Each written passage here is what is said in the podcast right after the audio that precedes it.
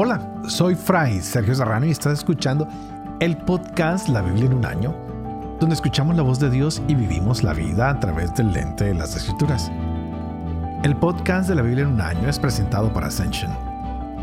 Usando la cronología de la Biblia de Great Adventure, edición en español, leeremos desde Génesis hasta Apocalipsis, descubriendo cómo se desarrolla la historia de la salvación y cómo encajamos en esa historia hoy.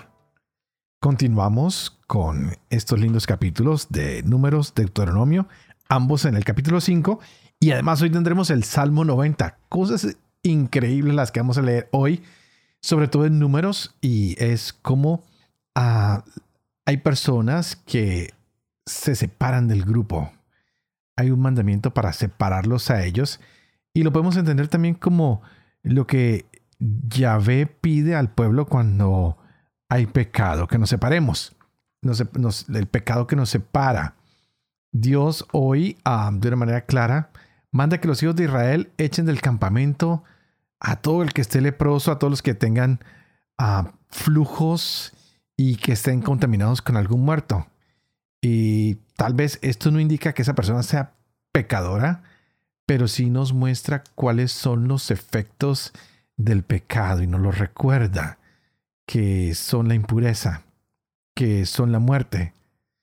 Y algunos incluso se atreven a pensar que con esta parte de los números 5 se da como la idea de que hay que crear un hospital donde todos aquellos que están enfermos, que tengan algo que se pueda contagiar, se tienen que poner en un lugar aparte, una sala particular y tal vez tener un tratamiento especial, un tratamiento médico. Tal vez ah, no es que estas enfermedades hagan que una persona ah, sea considerada como pecadora, pero se asumía esto tal vez en algunos momentos de manera errónea.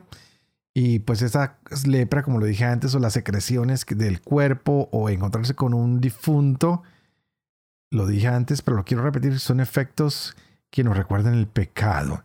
Y entonces con esto ya ve lo que quiere decirle a Israel es, oye, tú debes de separarte de todo lo que se parezca o te acerque al pecado, porque ahora tú vas a marchar a la tierra prometida. Y creo que esto es una analogía para nosotros el día de hoy. Que aunque nosotros queramos caminar hacia la tierra prometida, tenemos que dejarnos organizar y ordenar por Dios y tratar de buscar una vida en la pureza. Por eso en el bautismo nos visten de blanco y nos dicen que a través de las enseñanzas y consejos de nuestros padres y padrinos, que nos mantengamos puros hasta que nos llegue el momento de encontrarnos cara a cara con Dios. Así que hay cosas muy lindas el día de hoy. Como lo dije, estaremos leyendo números capítulo 5, Deuteronomio capítulo 5, Salmo 90. Este es el día 56. Empecemos. Números capítulo 5. Dijo Yahvé a Moisés, manda a los israelitas que echen del campamento a todo leproso, al que padece flujo y a todo impuro por contacto de cadáver. Los has de echar, sean hombre o mujer, fuera del campamento, los echarás para que no contaminen su campamento donde yo habito en medio de ellos. Así lo hicieron los israelitas, los echaron fuera del campamento. Los israelitas lo hicieron tal como había dicho Yahvé a Moisés.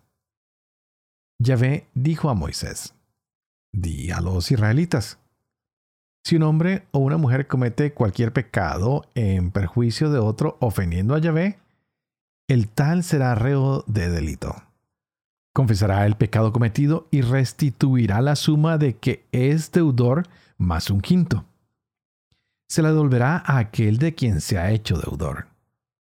Y si el hombre no tiene pariente a quien se pueda restituir, la suma que en tal caso se ha de restituir a Yahvé será para el sacerdote aparte del carnero expiatorio con el que el sacerdote expiará por él y toda ofrenda reservada de lo que los hijos de Israel consagran y presentan al sacerdote será para éste. Lo que cada uno consagra es suyo, pero lo que se presenta al sacerdote es para el sacerdote. Yahvé dijo a Moisés, di a los israelitas, Cualquier hombre cuya mujer se haya desviado y lo haya engañado, ha dormido con ella, un hombre con relación carnal, a ocultas del marido, ella se ha manchado en secreto, no hay ningún testigo, no ha sido sorprendida. Si el marido es atacado de celos y recela de su mujer, la cual efectivamente se ha manchado, o bien lo atacan los celos y se siente celoso de su mujer, aunque ella no se haya manchado, ese hombre llevará a su mujer ante el sacerdote y presentará por ella la ofrenda correspondiente, una décima de medida de harina de cebada. No derramará aceite sobre la ofrenda, ni le pondrá incienso, pues es oblación de celos, oblación conmemorativa para recordar una falta. El sacerdote presentará a la mujer y la pondrá delante de Yahvé. Echará luego agua corriente en un vaso de barro y tomando polvo del pavimento de la morada, lo esparcirá sobre el agua. Pondrá el sacerdote a la mujer delante de Yahvé, le descubrirá la cabeza y pondrá en sus manos la oblación conmemorativa, o sea, la oblación de los celos. El sacerdote tendrá en sus manos las aguas de amargura y maldición.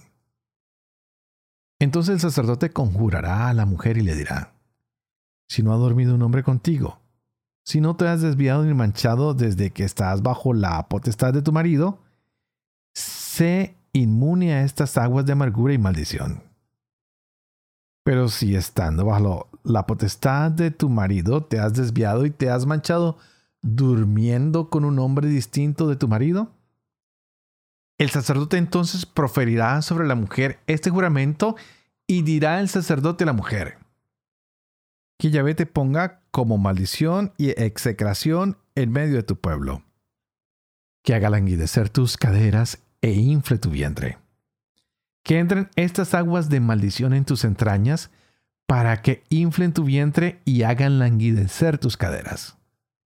Y la mujer responderá, Amén, amén.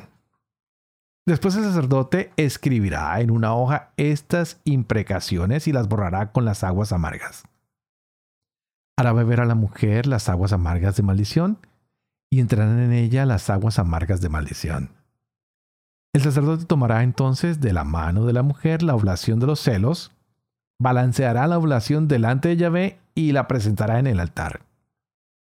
El sacerdote tomará de la oblación un puñado, el memorial, y lo quemará sobre el altar, y le hará beber a la mujer las aguas cuando le haga beber de las aguas si la mujer está manchada y de hecho ha engañado a su marido, cuando entren en ella las aguas amargas de maldición, se inflará su vientre, languidecerán sus caderas y será mujer de maldición en medio de su pueblo.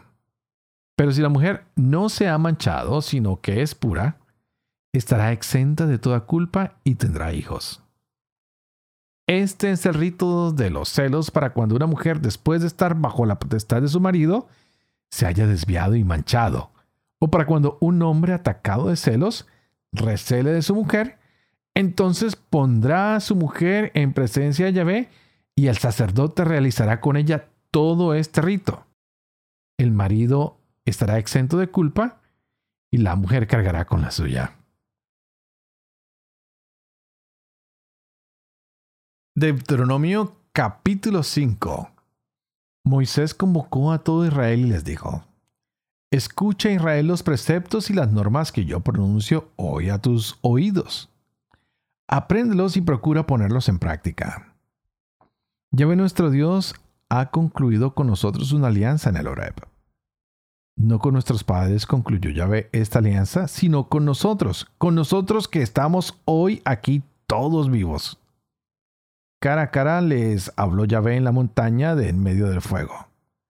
Yo estaba entre Yahvé y ustedes para comunicarles la palabra de Yahvé, ya que ustedes tenían miedo del fuego y no subieron a la montaña.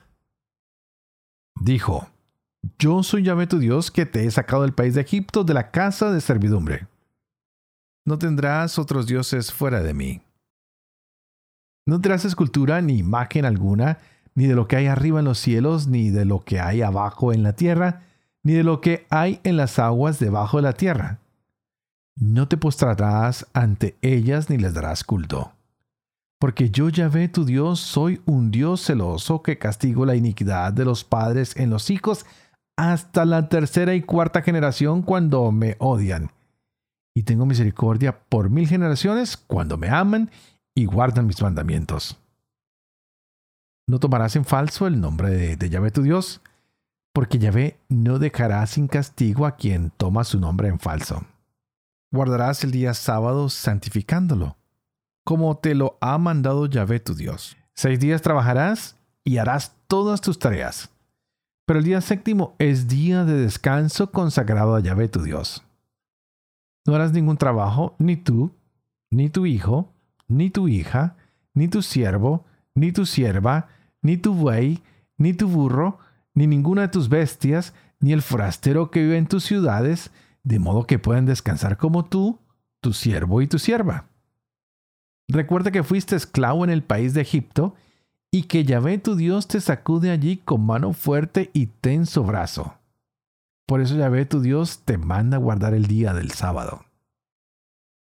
Honra a tu padre y a tu madre como te lo ha mandado Yahvé tu Dios para que se prolonguen tus días y seas feliz en la tierra que Yahvé tu Dios te da.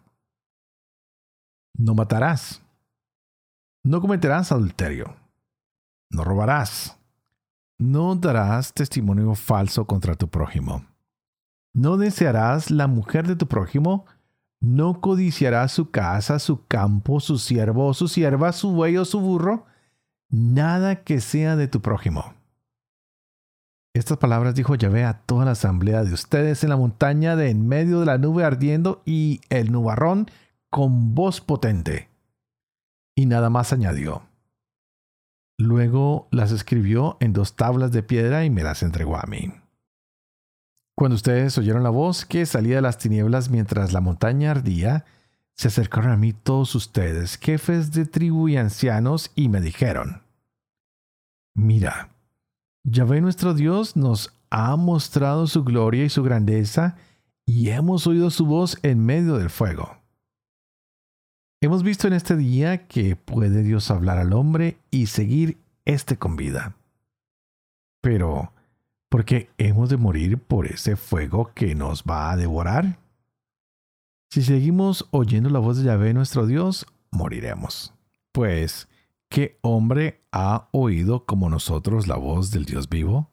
Hablando de en medio del fuego y ha sobrevivido?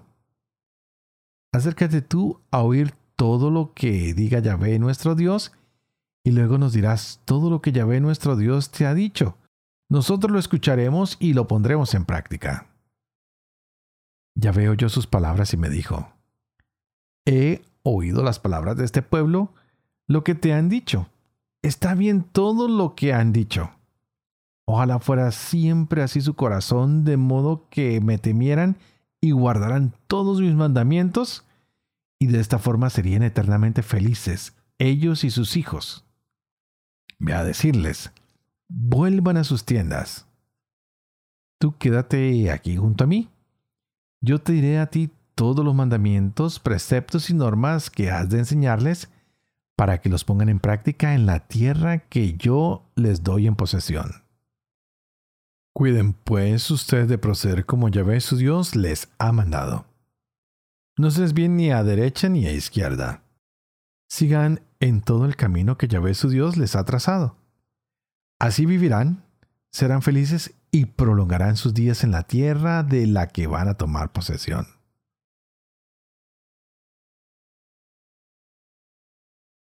Salmo 90 De Moisés, hombre de Dios. Señor, tú has sido para nosotros un refugio de edad en edad. Antes de ser engendrados los montes, antes de que nacieran tierra y orbe, desde siempre hasta siempre tú eres Dios. Tú devuelves al polvo a los hombres diciendo, vuelvan hijos de Adán pues mil años a tus ojos son un ayer que pasó, una vigilia en la noche. Tú lo sumerges en un sueño a la mañana, son hierba que brota, brota y florece por la mañana, por la tarde está mustia y seca. Pues tu cólera nos ha consumido, nos ha anonadado tu furor. has puesto nuestras culpas ante ti, nuestros secretos a la luz de tu rostro. Bajo tu cólera declina nuestros días, como un suspiro gastamos nuestros años.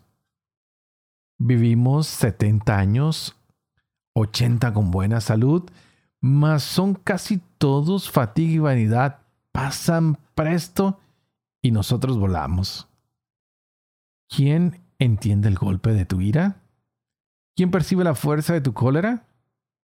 Enséñanos a contar nuestros días para que entre la sensatez en nuestra cabeza. Vuelve Yahvé, ¿hasta cuándo? Ten compasión de tus siervos. Sácienos de tu amor por la mañana, y gozaremos y cantaremos de por vida. Alégranos por los días que nos humillaste, por los años en que conocimos la desdicha. Que tus siervos vean tu acción y tus hijos tu esplendor. La benevolencia del Señor sea con nosotros. Consolida tú la acción de nuestras manos. Padre de amor y misericordia. Tú que haces elocuente la lengua de los niños, educa también la mía e infunde en mis labios la gracia de tu bendición, Padre, Hijo y Espíritu Santo. Y a te invito para que pidas al Espíritu Santo que abra nuestra mente y nuestro corazón para que podamos gozar de la palabra de Dios hoy en nuestras vidas.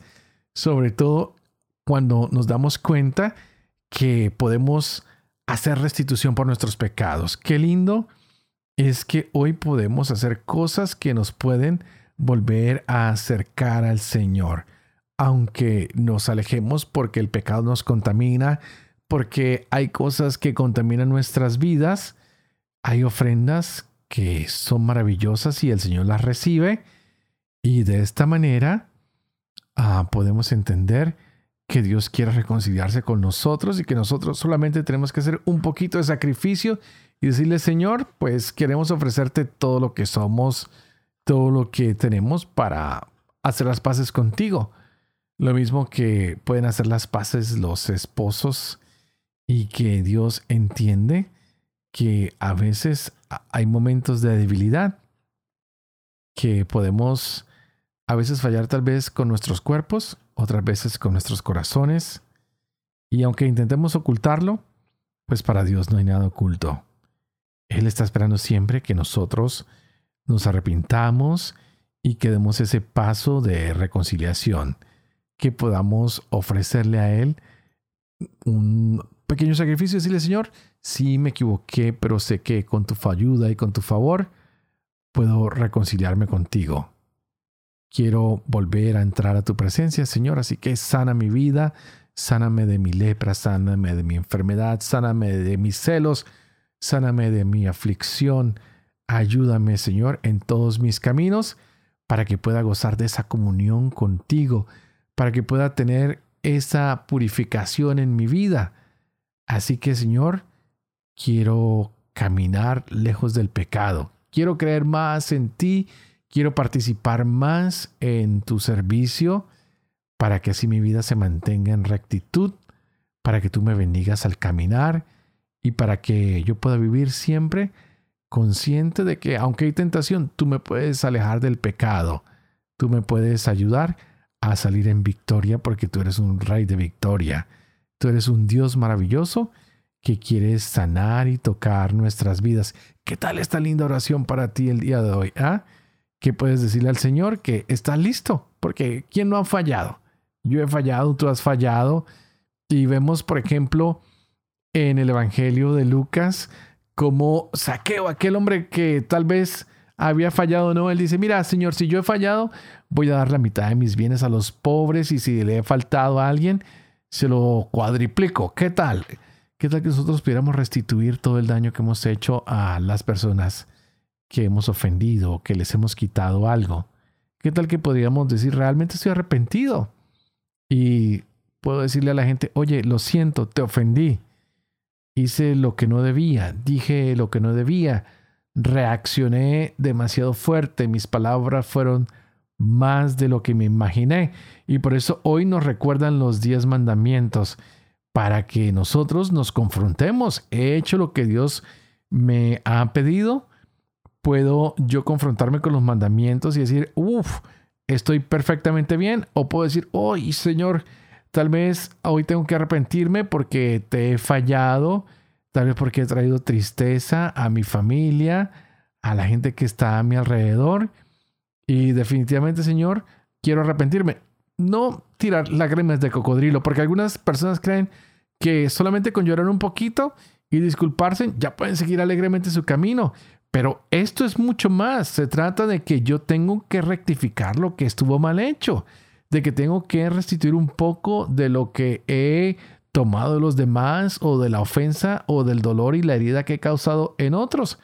Por eso, como católicos, nosotros confesamos nuestros pecados a Dios y debemos recordar que Él siempre nos da una pequeña treita para que nosotros podamos restituir, para que podamos hacer las cosas mejor.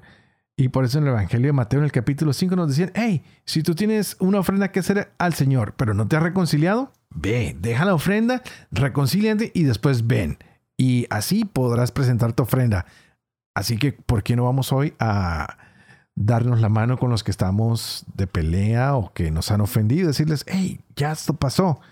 Vamos a reconciliarnos y vamos a solucionarlo de manera perfecta para que tú y yo podamos acercarnos a ese Dios misericordioso a ese Dios que es lleno de amor por cada uno de nosotros. Así que dejemos de sufrir por nuestros pecados y más bien produzcamos más alegría, más satisfacción en el Señor, porque hay mucha alegría cuando hay reconciliación.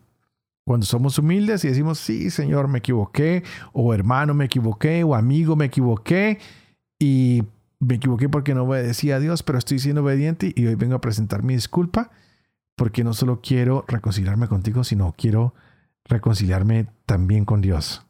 Qué lindo este día. Podemos hacer un alto y decir, wow, hay cosas que tengo que corregir, hay cosas que tengo que mejorar y por eso Dios nos regaló hoy estos lindos momentos de recordar los mandamientos.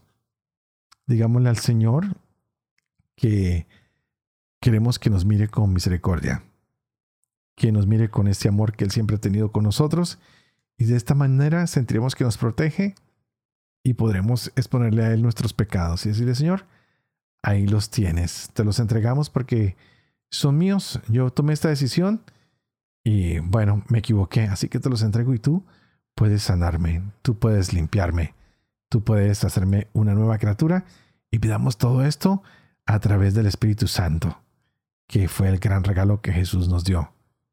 Pero bueno, ya quiero pedirles a ustedes una vez más que por favor oren por mí. Que por favor le digan al Señor que me ayude para que yo siga siendo fiel a este ministerio que me ha confiado. Para que yo también pueda vivir con fe en todo lo que leo y lo que enseño. Para que siempre pueda enseñar la verdad. Y sobre todo que yo también pueda cumplir todo lo que leo y trato de enseñarles a ustedes y que la bendición de Dios Todopoderoso, que es Padre, Hijo y Espíritu Santo, descienda sobre ustedes y los acompañen siempre. Que Dios los bendiga.